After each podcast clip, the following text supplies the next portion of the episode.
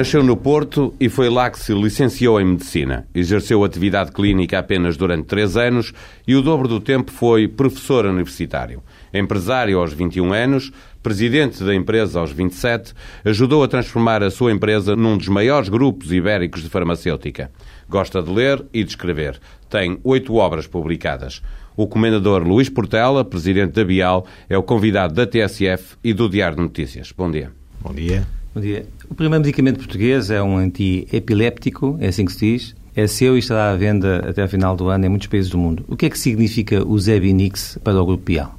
Olha, significa, antes de mais, um projeto lindo, um projeto muito bonito, conseguido ao longo de 15 anos, de 15 anos com muitas lutas, com muitas dificuldades, eh, envolvendo muitos investigadores, nossos 100 investigadores e mais alguns que colaboraram connosco, envolvendo um enorme investimento de 300 milhões de euros, envolvendo 1.500 doentes analisados em 23 países, envolvendo um dossiê para para as autoridades de saúde europeias, para a EMEA, de 85 mil páginas. E ao fim destes anos todos, temos o produto aprovado para ser comercializado em 40 países europeus, temos licenciado o produto a duas multinacionais, uma norte-americana para os Estados Unidos e Canadá e uma japonesa para alguns países europeus. E temos a possibilidade de levar ao mundo o primeiro medicamento de raiz portuguesa. E com isso, a Vial espera triplicar a faturação em três anos, de 150 milhões para 450 milhões de euros. Isso significa que a empresa nunca mais vai ter nenhum problema? Ah, não, os problemas vão, vão aparecendo no dia a dia, mas uh, significa, sobretudo, que depois de, um, de tantos anos de esforço, em que, quando eu olho para trás, até parece que foi milagre, temos conseguido os tais 300 milhões de euros para investir, Estamos neste momento a recuperar desse investimento e a criar condições para continuar a investir, porque a investigação e desenvolvimento é como uma bola de neve. Nós, eh, a nossa equipa sintetizou nos últimos 15 anos eh, perto de 11 mil novas moléculas. Dessas, apenas 6 sobrevivem, e normalmente é assim, o rácio até é bastante bom. E para além dos Vinix, portanto, há mais 5 e essas cinco moléculas precisam de ser alimentadas. Quanto tempo é que demora a criar um medicamento médio e quanto dinheiro é que é preciso gastar? 10 a 14 anos, está nos livros. Uh, normalmente a média são 800 milhões de euros para cada Então foi uma grande aposta este grande aposta e, cons e Em termos de, de, investimento foi abaixo da, da média e em termos de tempo foi a média, mais ou menos. O ser abaixo da média tem uma explicação inicial, é que há áreas terapêuticas, como o cancro, por exemplo, ou a SIDA, onde normalmente os valores estão acima da média. Há áreas, como o sistema nervoso central, onde os valores normalmente estão abaixo seja, da média. Eh, está na mediana em termos de investimento para os medicamentos é, que para foi, o mercado? Foi um investimento muito bem conseguido. Eu disse, o rácio, os rácios são muito bons, quer do ponto de vista de resultados uh, clínicos, uh, técnicos, quer também do ponto de vista económico ou financeiro. Foi um investimento francamente bom. Francamente bom. Mas o que eu estava a dizer é que agora temos mais cinco projetos pela frente que estão vivos e que precisam de ser alimentados ao longo dos próximos anos. Mais investimento para fazer. Muito investimento. Para fazer. Cinco novos medicamentos, é isto? Cinco novos medicamentos. Quer dizer, nós temos cinco moléculas que sobrevivem, que estão patenteadas em todo o mundo e que estão a decorrer ensaios, não é? A mais avançada é um antiparkinsoniano, que está agora, que vai até ao fim deste ano iniciar a fase 3 de ensaios clínicos, portanto, alargado em todo o mundo e depois vem um antihipertensor e depois vem, portanto, quer dizer, em diferentes fases de evolução dos tais 10 eh, a 14 anos que são necessários. Mas para alimentar tudo isso vai ser necessário muito, muito dinheiro, não é? E, portanto, estamos a criar condições para, recuperando o investimento feito, termos também uh, uh, possibilidade de continuar a investir nestes novos projetos. Mas isso quer dizer que até de, de 2020 a Bial pode ter 4 ou 5 medicamentos, Portugal pode ter 4 ou 5 medicamentos no mundo? À escala global, é verdade. Se tudo continuar a correr bem como tem corrido até agora. Hum, Disse-me há pouco que foi, uh, foi concessionado um medicamento para os Estados Unidos e para a Europa. Por que é que a Bial uh, não o faz diretamente? Não tem uh, capacidade para isso? Bem, nós estamos a operar atualmente em 37 países diferentes. Diretamente? Diretamente, por nós próprios. Mas na Europa só estamos em Portugal e em Espanha. Depois temos uma presença em Chipre, Malta e Albânia, uma presença pequena quer dizer, boa nos mercados, mas em países pequenos. E esses três países ficaram fora do, da, da concessão para a Europa? Ficaram. Portanto, aí nós vamos lançar o produto diretamente. Depois temos uma presença relativamente forte em África, estamos em cerca de 20 países em África e temos uma presença já simpática na América Latina, sobretudo na América Central, onde estamos a comercializar em uma dúzia de países. Mas na Europa, digamos assim, a nível do primeiro mundo, nós ainda não conseguimos alargar a nossa internacionalização ao primeiro mundo. Ou seja, já conseguimos a Espanha, que é o sétimo maior mercado mundial na área farmacêutica, mas ainda não estamos no resto da Europa, não estamos nos Estados Unidos, não estamos no Japão. E, portanto, nós, ao, ao, termos, ao determos tecnologia, resolvemos eh, dividir as coisas desta forma. Primeiro, não entregar um, o produto apenas a uma empresa para não ficarmos demasiado dependentes do trabalho dessa empresa. Segundo, escolhermos parceiros muito especializados na área do sistema nervoso central. Terceiro, para os Estados Unidos e para o Canadá, onde nós entendemos que são mercados muito grandes e não temos capacidade para entrar nos próximos anos, nós fizemos uma licença exclusiva para os próximos 10 anos. Portanto, a Cepracor, durante 10 anos, vai uh, comercializar em exclusivo nesses mercados. Para a Europa, resolvemos fazer de uma forma diferente. Uh, uh, fizemos uma licença para a ESAI em uh, copromoção, ou seja, eles têm direito de entrar com o produto já no mercado, mas depois dos primeiros dois anos nós podemos entrar nos mercados onde tivemos capacidade financeira para poder ir entrar. Isso significa que este, este novo produto, o Zebnix, estará nesses mercados com outra marca que não a da Bial? Não, não. É, é Bial não, mesmo. É, a distribuição é que é... Na, na Europa será Zebinix, a caixa será branca, resquinha vermelha e o nome Bial por baixo. Também depois associado ao nome ESAI, é? Mas será a nossa caixa, será a nossa embalagem. Para os Estados Unidos, não. Para os Estados Unidos é uma licença em exclusivo para a Sepracor, leva as cores da Sepracor, leva a imagem Sepracor e depois associada à marca Bial. Uh, e o preço do medicamento vai ser global ou vai variando de país para país? Não, as regras de preço ainda são, enquanto as regras sanitárias hoje já se consegue fazer uma aprovação de um produto para toda a Europa, de um medicamento para toda a Europa, a nível dos preços não. Portanto, nós agora estamos neste momento precisamente a iniciar os processos de, de solicitarmos preços em cada país. Portanto, são 40 processos diferentes para a obtenção do preço. Isso e depois sim. do preço obtido, em alguns países, como em Portugal, por exemplo, ainda será necessário submetermos a pedido de eh, com participação eh, pelo Estado português, não é? Isso pode significar que um produto português de uma empresa portuguesa será mais barato lá fora, isto tendo em conta a política farmacêutica em Portugal e nos outros países da União Europeia, ser mais barato lá fora do que, do que será em Portugal? Olha, a experiência para nós é nova, portanto, nós nunca fizemos o lançamento de um produto à escala global e, portanto, temos alguma dificuldade em perceber como é que as coisas se passam. Posso lhe dizer, mas o, a minha resposta é teórica. Normalmente as empresas farmacêuticas começam a lançar os seus produtos primeiro na Europa do Norte, onde é mais rápido obter os preços e normalmente os preços são mais, são mais elevados, e depois é que lançam na Europa do Sul, onde normalmente obtêm onde as autoridades demoram mais tempo a aprovar e normalmente dão preços mais baixos. Connosco, aparentemente, vai acontecer assim também. Portanto, nós uh, pensamos que o produto vai estar disponível no mercado a partir de outubro nos primeiros países e depois, ao longo dos restantes meses e ao longo de 2010, estará disponível em toda a Europa. Mas provavelmente em outubro estará disponível no Reino Unido, na Alemanha, em alguns países nórdicos e depois então nos restantes países. E Zevinix, ou Zevinix porquê? Olhe, porque é, no mundo da farmacêutica as coisas passam-se de uma forma muito profissional.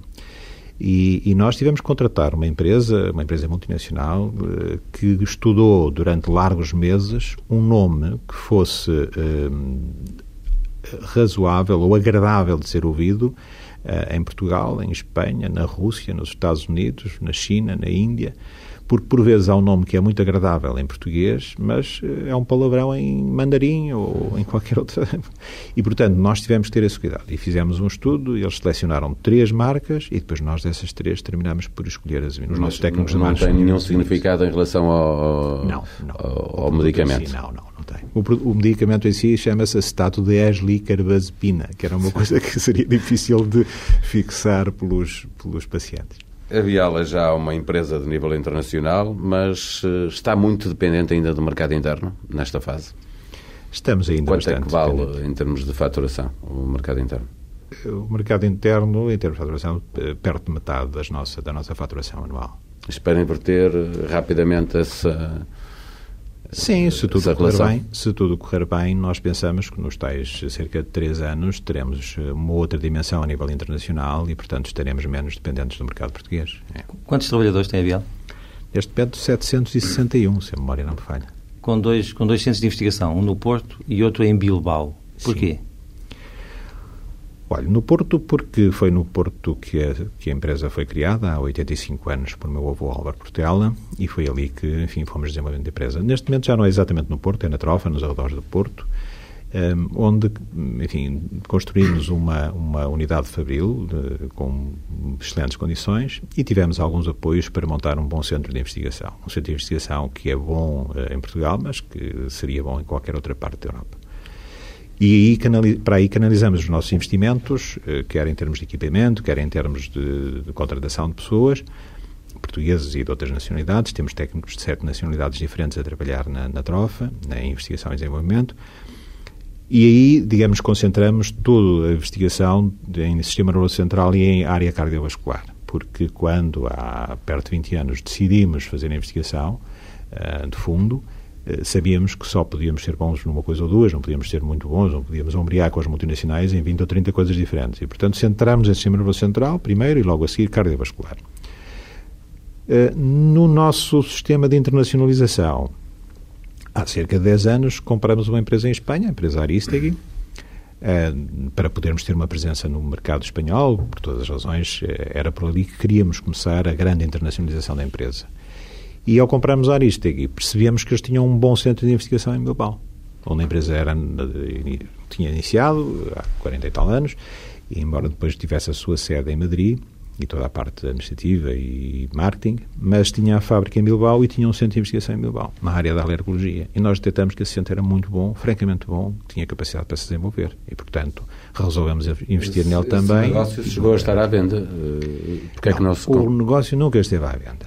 Agora, de facto, nós recebemos uma oferta muito boa há um ano e meio atrás, numa altura em que estávamos com muita dificuldade em dar continuidade aos nossos projetos, porque nós estávamos a fazer investimentos muito grandes, um, fomos alvo de medidas, enfim, sofremos as consequências de medidas restritivas muito fortes no mercado português e algumas também no mercado espanhol, mas sobretudo no mercado português, e portanto estávamos numa situação financeira algo desagradável. E nessa altura apareceram-nos três empresas, quase de seguida, a propor-nos a compra do centro de Bilbao, o que espelha o facto de ser bom. Como é bom, as pessoas, as empresas eh, apareceram a comprar. Nós dissemos às três que não estávamos interessados em vender, a primeira e a segunda desapareceram, foram-se embora. A terceira disse-nos, bem, vocês não estão interessados em vender, mas se estivessem, nós oferecíamos tanto. É? E eu encostei-me à cadeira e disse, pá, se é assim, vamos perder um bocadinho o amor às coisas e vamos, e vamos dispensar a empresa e vamos. Só que, e acertamos, acertamos durante um mês, eh, acertamos eh, em definitiva a venda da empresa. No entanto, eles tinham direito, durante os dois meses seguintes, a fazerem uma due diligence, uma auditoria, quer do ponto de vista financeiro, quer em relação aos equipamentos. E nesses dois meses tiveram o azar de ver reprovada pelas autoridades, ou não renovada pelas autoridades holandesas, um, a autorização de comercialização para o principal produto da companhia. Portanto, rapidamente aquela companhia holandesa entrou em dificuldades e apareceram-nos a dizer, então, afinal já não podemos comprar. Como, entretanto, nós fizemos um negócio com os norte-americanos para licenciar os Avinix para os Estados Unidos e para o Canadá, então, pronto, tudo voltou à estaca zero e estamos a investir em, em Bilbao uh, neste momento com normalidade. Disse-nos que há ano e meio a empresa estava com algumas dificuldades. Quando é que apareceu a certeza de que a investigação ia dar origem a este medicamento? E com isso uh, terminarem as dificuldades? Não, nós tínhamos a certeza que o produto ia ser. A certeza, a convicção firme de que o produto era um excelente produto. Isso temos a ideia disso. Ah, isso desde há uns 12 anos atrás, quer dizer, quando nós começamos a testar o produto a nível de, a nível dos tecidos animais e humanos, verificamos logo que tinha características ímpares. E depois, no, ratinho, no rato, no coelho, sempre foi tendo comportamento que era melhor do que os uh, antipiréticos conhecidos. E, portanto, nós tínhamos a ideia que ia ser bom, é? Agora, na, na investigação de novas moléculas, com vista ao desenvolvimento de novos medicamentos, um, a, a, probabilidade de, ou o risco de poder aparecer um efeito lateral uh, imprevisto à partida, de aparecer um efeito tóxico que durante anos não aparece e depois aparece, ou aparecer um, eh, digamos, uma, uma, uma interação com outros medicamentos ou com substâncias eh, utilizadas no dia a dia, vulgarmente utilizadas, eh, é sempre grande e, portanto, durante muitos anos mantém-se a incerteza. Não é? Claro que, à medida que os anos vão passando e nós vamos fazendo testes e ensaios e tal, o grau de incerteza vai baixando, a probabilidade do produto chegar ao mercado é grande. Mas a verdade é que, por vezes, eh, quando as empresas estão já mesmo à porta do mercado, surge algo de imprevisto e, e lá se vai todo o investimento por água abaixo. Nunca tivemos a certeza definitiva, mas de facto os últimos testes, nomeadamente em doentes, e deixem-me dizer-lhes que eu acho que a comunidade empresarial, as empresas farmacêuticas, a comunidade universitária, as, as universidades sempre olharam com muita desconfiança para os nossos projetos porque nunca em Portugal se tinha feito uma coisa destas. Os meus técnicos às vezes ficavam tristes, apontados por serem olhados com desconfiança. Eu sempre dizia: vocês têm que aguentar isso, porque é natural.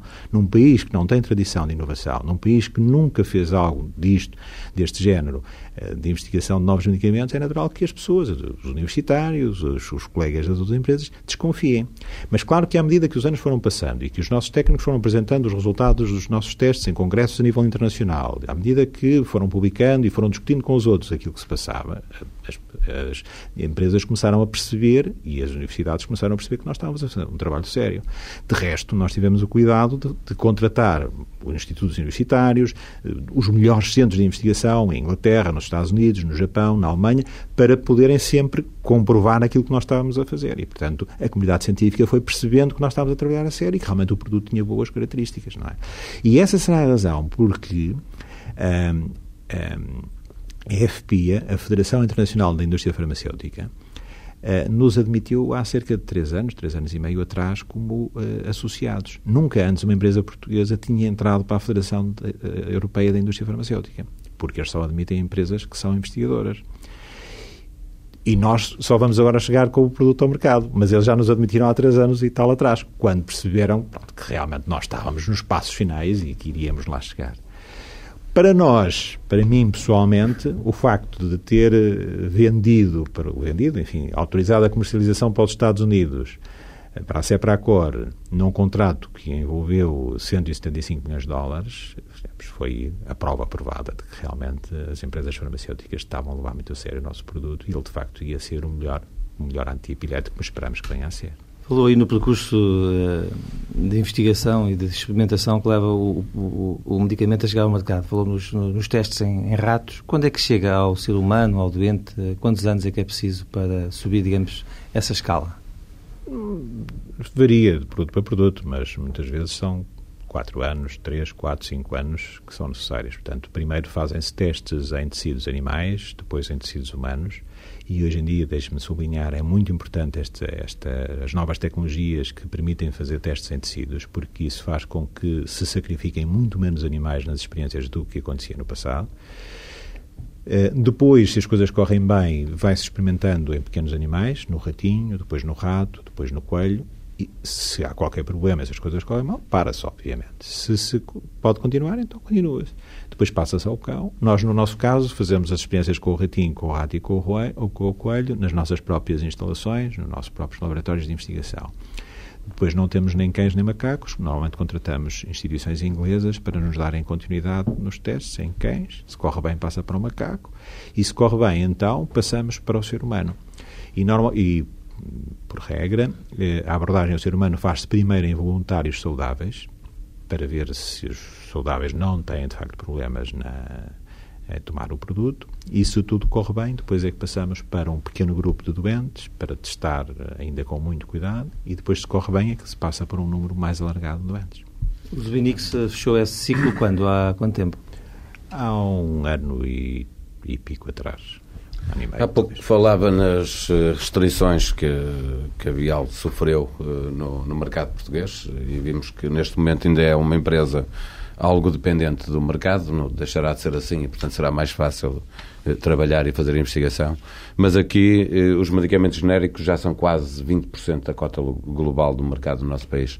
Em que medida é que esta foi uma das razões que possa ter afetado a Vial e a investigação que faz? Pois, quando se vendem genéricos, deixam-se de vender outros. É? E, neste caso, os produtos de marca. Mas há regras, não é? Uh, sim, só se vende sim, genéricos sim, ao fim sim. de muitos anos de, de um produto é, no mercado. É, é contra os genéricos? Não, não sou contra os genéricos. Repare, os genéricos são cópias. Hoje chama-se genéricos, mas são cópias. Não é? E eu tenho de lhes dizer que durante muitos anos Bial desenvolveu-se com base em produtos cópia. Não é?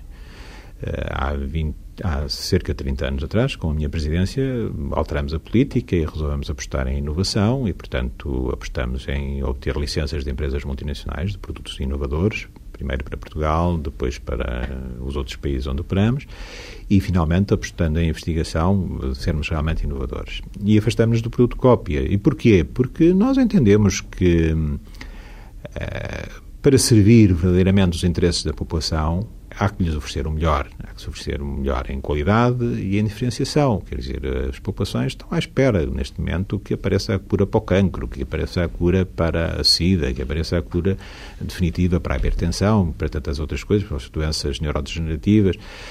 E isso é, tem que ser através da inovação, tem que ser através da investigação que é feita. E, portanto, nós entendemos que a melhor maneira de servir as populações é oferecendo-lhes coisas novas que vão ao encontro das suas necessidades, profundas necessidades de saúde.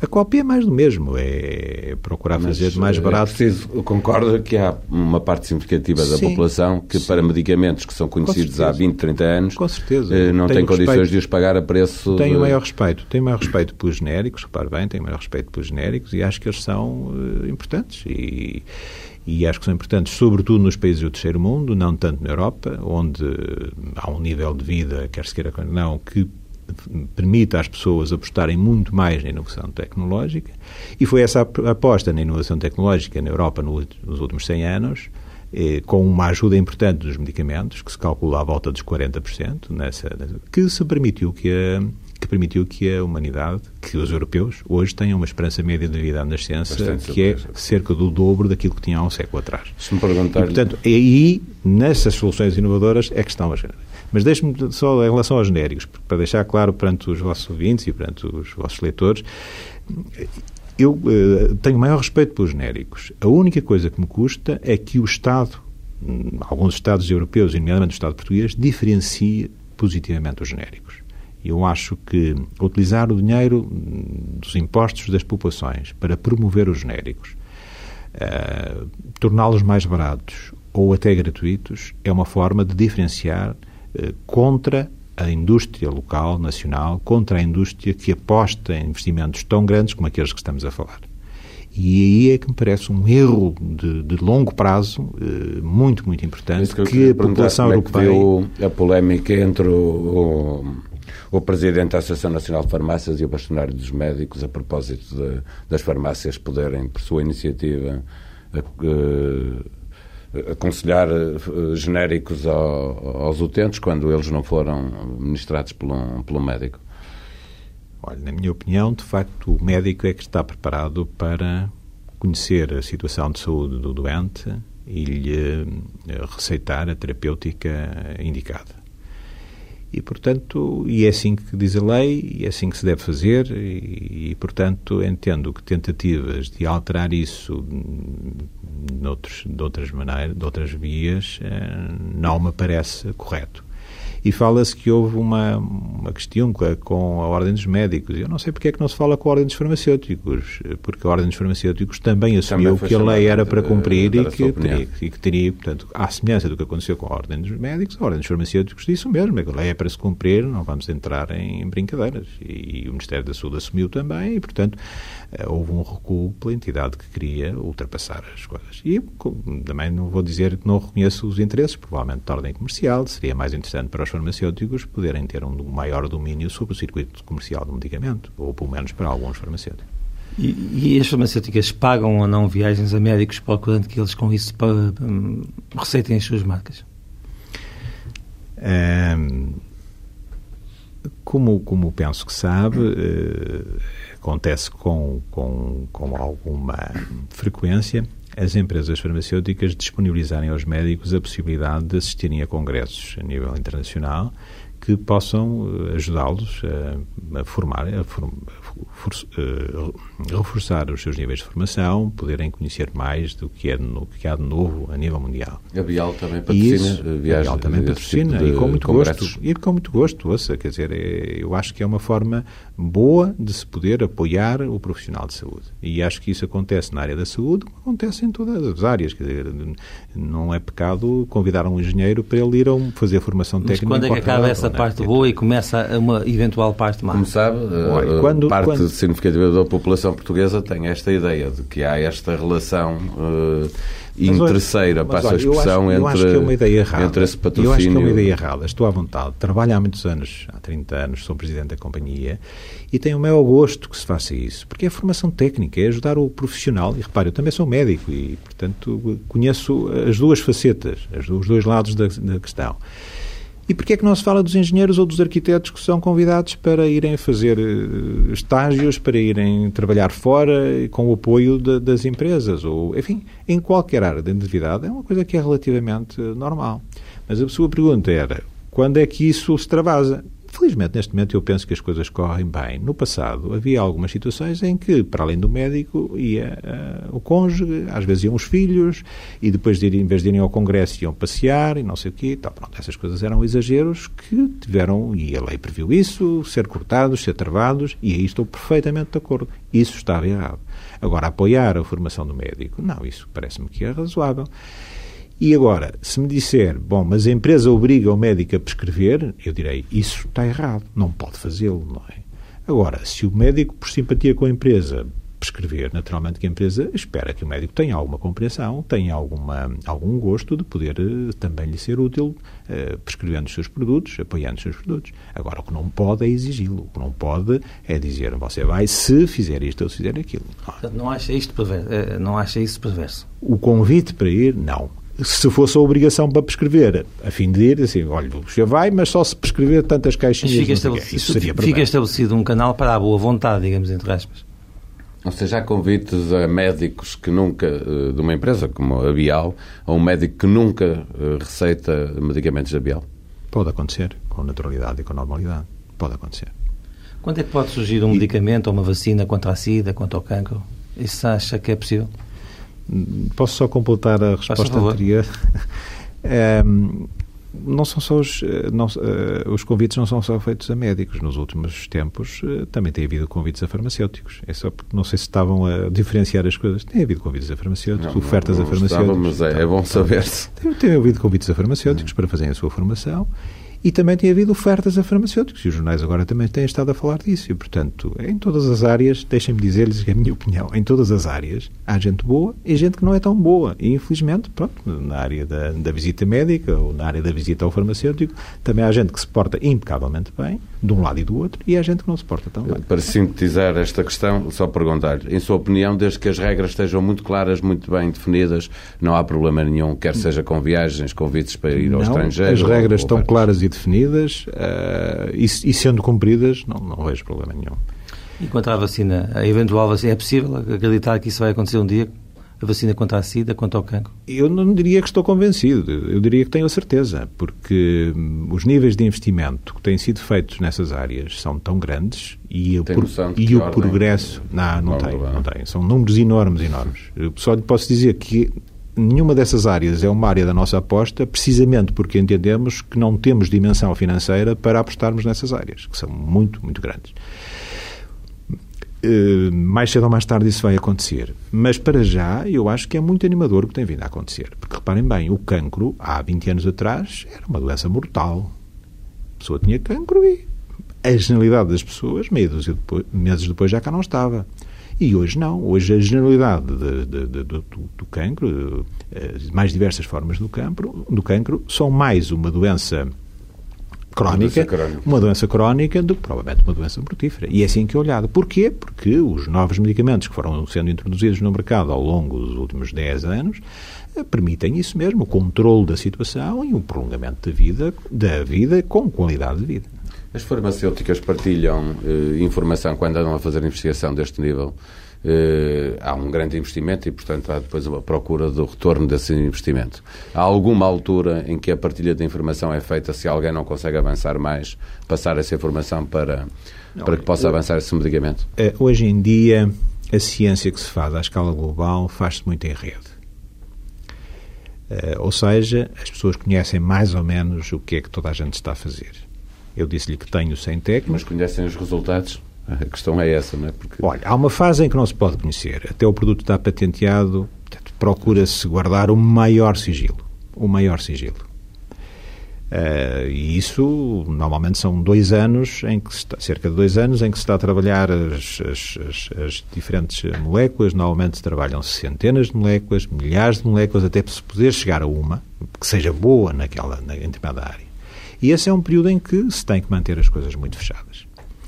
A partir do registro da patente, não, pode-se partilhar uh, o conhecimento. E eu gostava aqui de dar um testemunho que eu acho importante, que é o seguinte, eu disse-lhes há bocadinho, nós temos uh, eh, 101, neste momento, 101 investigadores de sete nacionalidades diferentes, dos quais 23 são doutorados. É uma equipa aqui em Portugal, é uma equipa considerável, mas no contexto da indústria farmacêutica a nível internacional, é uma pequena equipa que só consegue fazer algumas das fases dos tais 10 a 14 anos. As fases mais importantes, as fases sigilosas, são feitas por eles. Depois, essa minha equipa tem a obrigação de saber quem são os melhores que em todo o mundo estão a trabalhar naquelas áreas. E tem a obrigação de, quando não, quando não temos capacidade para avançar, os contactar, lhes pedir um orçamento, um plano de atividades e contratar com eles para poderem dar continuidade àquilo que nós fazemos. E eu gostava de dar aqui este testemunho, quer dizer, nós em Bial, ao longo destes últimos 15 anos, fizemos a ponte entre as universidades, e entre a empresa e as universidades. Contratamos, nos últimos 15 anos, 82 instituições de investigação. Em Portugal ou em Portugal e no estrangeiro? 17 portuguesas e as restantes europeias, inglesas, alemãs, espanholas, norte-americanas, uma ou outra japonesa, salvo erro uma australiana, enfim, um pouco em todo o mundo. E a noção é essa: onde é que estão os melhores, onde é que têm os equipamentos apropriados, onde é que há tecnologia know-how para dar continuidade. Claro que só os nossos técnicos é que conhecem o projeto todo, mas depois contratam para pequenas partes desse projeto as pessoas que são mais capazes e que nos oferecem melhores condições. É hoje em dia é, das hoje universidades é, financiarem, não é? É uma forma das universidades financiarem, é uma forma de o conhecimento correr de um lado para o outro, fluir de um lado para o outro. É algo que Portugal ainda não está muito habituado. Eu acho que e por isso participei na Constituição, peço desculpa de estar a introduzir o tema, mas participei com algum entusiasmo na Constituição do Gulf Cluster Portugal, porque eu entendo que em Portugal há um conhecimento acumulado nas instituições de investigação na área da saúde muito grande, apreciável. Nós temos gente muito boa. Temos eh, investigadores em instituições como o IMM, ou o IBET, ou o Instituto Gulbenkian de Ciências aqui em Lisboa, o IBMC, o IPATIMO, o INEB no Porto, o Centro de Neurociências de Coimbra, o IBLI também em Coimbra. Temos instituições muito boas que têm investigadores ao primeiro nível, nível eh, eh, no contexto internacional, que publicam nas melhores uh, revistas, que são conhecidos lá fora. Portanto, temos qualidade. E temos quantidade. Nós temos em Portugal 2.500 doutorados na área das ciências da saúde. O que não temos é o hábito dessa gente trabalhar a pensar, levar à prática, levar até às empresas, levar até ao mercado os resultados do seu conhecimento como novos produtos, como novos serviços que possam ser úteis, que possam ser eh, competitivos à escala global. Não há esse hábito. E, portanto, o que me parece é que Portugal deveria, de alguma forma, apostar nisso. Tentar que os conhecimentos adquiridos a nível das instituições universitárias possam chegar às empresas, possam, através delas, chegar ao mercado. Uma questão da atualidade é a gripe dos suínos, depois já temos tido a gripe das aves. Como é que vê essa, essa epidemia, essa possibilidade de epidemia? Pronto, é uma unidade... Do seu lugar, de, digamos, de, pois de é, gestor, acho... Presidente do Conselho de Administração de uma empresa de medicamentos. É algo que a humanidade estava à espera. A Organização Mundial de Saúde foi alertando para essa possibilidade ao longo dos últimos anos e, portanto, não é nada de verdadeiramente surpreendente, não é? Portanto, está a acontecer e acho que agora as pessoas... Parece-me que o Ministério da Saúde em Portugal, por exemplo, tomou muito bem a situação, tem, tem medicamentos que podem, que podem ajudar a população e, de uma forma confortável e serena, encarar a situação, seguindo e estamos em nível alerta 5, que é um nível, como sabem, quase, é quase é o penúltimo, mais elevado. Portanto, agora há que levar as, as, as, eh, os aconselhamentos a sério e fazer. Claro que ninguém deve viajar para os países onde há mais casos, claro que as pessoas devem ter cuidados em não pegarem copos pessoas que utilizaram os, um determinado copo que possam eventualmente ser, ser doentes. Eh, há, há que ter os cuidados que estão a ser divulgados na comunicação social para que as coisas corram bem. E é uma oportunidade de negócio para as farmacêuticas a nível mundial? É uma oportunidade de negócio para duas empresas farmacêuticas uh, que investiram rios de dinheiro uh, ao longo de muitos anos e que, neste momento, poderão ressarcir, poderão recuperar esse investimento por força para das percebermos como funciona mais ou menos este mercado. Se há um alerta, como houve já há vários anos, da Organização Mundial de Saúde para a possibilidade de uma pandemia futura, uh, como esta que está a acontecer agora, há farmacêuticas que investem eh, na procura de medicamentos que sabem que, ser, que, podem vir a ser necessários? É, digamos, não será este o caso, não é? Porque a possibilidade de uma pandemia desta ordem apareceu há, tem aparecido nos últimos 3, 4 anos, acho eu, e, e, de facto isto são produtos que uh, já estão no mercado há alguns anos e começaram a ser investigados há cerca de 20 anos atrás. Portanto, não, o que eu penso é que as empresas farmacêuticas procuram entender o que é que falta fazer na área da saúde. Onde é que podem ser mais úteis? Onde é que podem investir para entender as patologias, as situações de doença, encontrar os mecanismos que se podem opor a elas e então trabalhar para poder chegar a soluções de resolverem esses problemas. Claro que as empresas farmacêuticas, ao procurarem ser úteis, procuram ser úteis nas situações que podem uh, ter maior expressão porque são mais úteis. Mais generalizadas. Mais generalizadas, porque são mais úteis a um número maior de pessoas e porque utilizando o produto sendo utilizado por um número maior de pessoas, mais facilmente recuperam os investimentos feitos. Mas, digamos, o sentido da escolha, da seleção, onde é que vamos investir, é sempre, é normalmente determinado pelos princípios científicos de onde é que podemos ser mais úteis e como fazê-lo, como é que vamos poder lá chegar. Nesta parte final da entrevista vamos falar um bocadinho do país e depois também de si. Valoriza muito o papel da educação nas empresas e no país. Como é que tem visto as reformas na educação e no, no ensino superior durante esta legislatura?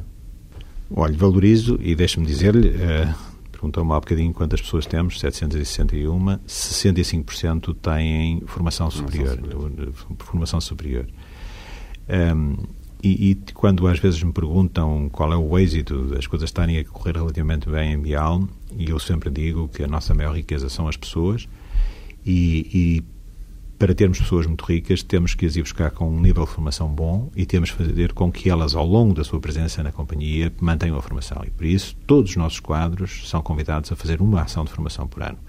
E às vezes pode ser uma, uma ação de formação de um dia, dois dias ou uma semana, outras vezes são uh, pós-graduações, são licenciaturas, são mestrados, são, enfim, aquilo que. E isto tudo é pago pela companhia. É uma aposta realmente na formação, na educação, na formação das pessoas. Como é que eu vejo o esforço que tem sido feito no país? Olha, a nível do ensino secundário, eu gostaria, de que me dá essa oportunidade, de prestar aqui a minha homenagem à Sra. Ministra da Educação. Ela tem sido muito contestada, mas, na minha opinião, ela fez aquilo que já devia ter sido feito há muito tempo. Ou seja, os educadores precisam de ser avaliados, os professores precisavam de perceber que quanto melhor trabalharem, melhores os nossos jovens serão formados para, para a vida e, e, que através de um elevado nível de qualidade que se consegue isso. E para se ter um elevado nível de qualidade, quem trabalha nas empresas sabe muito bem que é necessário uma avaliação correta, apropriada do trabalho que é feito. Há muitos anos que eu esperava que fosse montado um sistema de avaliação. Eu não sei se este era o melhor, se foi adotado da melhor maneira, não sei se, e naturalmente houve alguns erros por parte do Ministério, que eu fui lendo, fui acompanhando através dos meios de comunicação, houve alguns erros de adoção de, um sistema. Mas no global, eu penso que o que foi feito foi aquilo que tinha que ser feito e presto aqui a minha homenagem à Senhora Ministra da Educação. E em relação ao ensino superior? Em relação ao ensino superior, eu penso que temos. Deixe-me dizer-lhe assim: o país está de parabéns. E porquê é que eu lhe digo que o país está de parabéns? Porque a política seguida pelo Ministério da Ciência e não seguida só, porque o ministro é o mesmo, não seguida só nos últimos anos, mas também em anos mais recuados, quando o professor Mariano Gado foi ministro, foi de grande aposta na qualidade, foi de grande aposta em aumentar o número de doutorados no país e de grande aposta em aumentar o número de investigadores do país. Há 15 anos atrás, nós tínhamos valores de número de doutorados e número de investigadores terceiro-mundistas. Paulatinamente, esses números foram crescendo e hoje nós temos um número de doutorados e um número de investigadores que é próximo da média europeia. E esses investigadores publicam mais ou menos como publica a União Europeia. E esses artigos são citados mais ou menos dentro da média da União Europeia. Portugal deu um salto em termos da ciência e está de parabéns. Claro que se pode dizer, bom, mas há pouco dinheiro, as universidades precisam de mais dinheiro, etc. Eu direi, sim, com certeza precisam. Claro que se pode dizer, bem, mas essa, a ciência que se fez ainda não está aplicada, ainda o número de patentes em Portugal é muito mais baixo do que a generalidade do que é conseguido nos diferentes países da União Europeia. Está bem, esse é o percurso que é necessário fazer-se agora, chegar à inovação que é necessário. Mas, globalmente, Portugal está de parabéns, a política de, uh, assumida pelo Ministério da Ciência foi bem conseguida. É Presidente Avial desde os 27 anos. Como é que aconteceu isso tão rápido na sua vida? Olha, eu sou o neto do fundador da companhia. A obra do meu avô liderou a empresa durante bastantes anos e, e, e foi sucedido por meu pai. É o filho mais António velho? Não, sou o segundo. É, tradicional. Perguntar se cumpriu a tradição. Não, sou o segundo e nunca, e nunca pensava que poderia vir a liderar a empresa. O meu pai faleceu, António Miri Portela, faleceu muito cedo, com 50 anos, e nós ficamos, eh, somos quatro, eu sou o segundo, e ficamos numa posição um bocadinho delicada, porque éramos todos muito jovens, eu tinha 21 anos na altura, e ficamos um bocadinho sem saber o que fazer. Eu tinha crescido a pensar fazer medicina, fazer ser médico, e foi isso que fiz, fiz o curso de medicina. Uh, quando meu pai faleceu, eu estava a meio do curso e ainda o terminei e procurei fazer com boas notas para dar aulas e investigação, que era esse o percurso que eu queria fazer na minha vida. Só que realmente o meu pai faleceu em 72 e depois em 74 veio o 25 de Abril e alguns problemas sociais e económicos no, no país. E, e, eu dei comigo em 77, 78, porque comecei a carreira universitária e consegui uma bolsa para me ir doutorar em Cambridge e esse era o sonho da minha vida. E então tentei vender a minha posição na empresa. Eu tinha herdado do meu pai 31%. Mas em 77, 78, dadas as dificuldades que o país passava e a confusão que, que porque se passava, nomeadamente do ponto de vista económico, ninguém quis comprar uh, os meus 31%. Embora eu tenha procurado, não só junto às multinacionais, empresários portugueses e até dos velhos sócios do tempo do meu avô e do meu pai, pequenos sócios que a empresa tinha. E foi com esses pequenos sócios que, eu, que me surgiu a ideia de adquirir a maioria do capital, porque quando fui junto deles perguntar se estavam interessados em me comprar a minha posição, todos eles disseram que não e que se eu encontrasse comprador lhes dissesse passou porque eles também queriam, e que eles também queriam vender. Ah, e como eu não conseguia encontrar comprador, então pensei, mas eles vendem mesmo. E então decidi, comprei, uh, comprei a posição deles, empenhei-me até à ponta dos cabelos, comprei os 51% e como aproveito da idade de 27 anos assumi a liderança da empresa, deixando a minha carreira médica e de investigador. Tem também livros publicados, creio que oito, sete em português e um em inglês. Sim. Porquê que, porquê que escreve? Porquê que publica? Olha, como disse há bocadinho, eu acho que uh, nós... Uh, a vida é um, é um aprendizado permanente. Eu acho que nós... Uh, a vida dá-nos muitas possibilidades no dia a dia de aprendermos. Aprendemos com os êxitos, aprendemos com os fracassos, se calhar às vezes mais até com os fracassos do que com os êxitos, se quisermos aprender. Mas eu também tenho o enorme gozo de aprender lendo. Tenho, desde miúdo, desde jovem, que cultivo o prazer da leitura. Posso lhe dizer que, que, sou incapaz de me deitar a dormir sem primeiro ler um bocado. Mesmo que seja o jornal diário, mesmo, mas, mas também o livro, e sempre tenho alguns livros na minha mesinha de cabeceira. E depois também sempre gostei de, de, comunicar, embora seja introvertido, sempre gostei de comunicar. Com 14 anos eh, subi no Porto ao sétimo andar da Rádio Renascença para perguntar o que é que era preciso fazer para ter um programa na rádio. Com 14 anos, disse eu há bocadinho. Era um miúdo, deve ter achado imensa graça. Felizmente, depois, ainda tive quase, quase para ter um programa na rádio uh, quando tinha cerca de 20 anos, mas felizmente depois esse projeto não, não foi à frente por não termos apoio publicitário, não ter conseguido apoio publicitário. Mas sempre pensei que se as coisas me corressem bem, quando tivesse para aí 40 anos, se calhar era capaz de tentar escrever alguma coisa. E porquê? Porque eu achava, bem, até aos 40 anos que eu tenho que investir em, investir em aprender o mais possível. E se a vida me ensinar alguma coisa, a partir dos 40, se calhar, eu terei a obrigação de o transmitir. E quando tinha 38 anos, um grupo de pessoas lá no Porto desafiou-me para participar num projeto, numa revista que se chamou A Razão, e que eu ainda vinha a ser diretor, e que me deu bastante gozo, durou sete anos. E da razão depois surgiu a oportunidade de escrever para o Jornal Notícias e, sou colaborador permanente do Jornal Notícias há 14 anos, o que faço com muito gosto na medida em que me deram a possibilidade de escrever sobre aquilo que eu quisesse. E depois... Considera-se um homem do Norte, um homem do Porto? Ah, eu considero-me um cidadão do mundo. Peço desculpa pela expressão, que está um bocadinho gasta. Eu, eu sou igual, igual ao, ao homem do Norte, sou igual ao homem da capital, Lisboa, sou igual ao homem europeu, sou igual ao, ao homem que encontrei na Amazónia, na Amazónia ainda a pescar de arco e flecha. Eu sou um homem do mundo. Mas Tenho... mesmo na Amazónia é adepto do Futebol do Porto?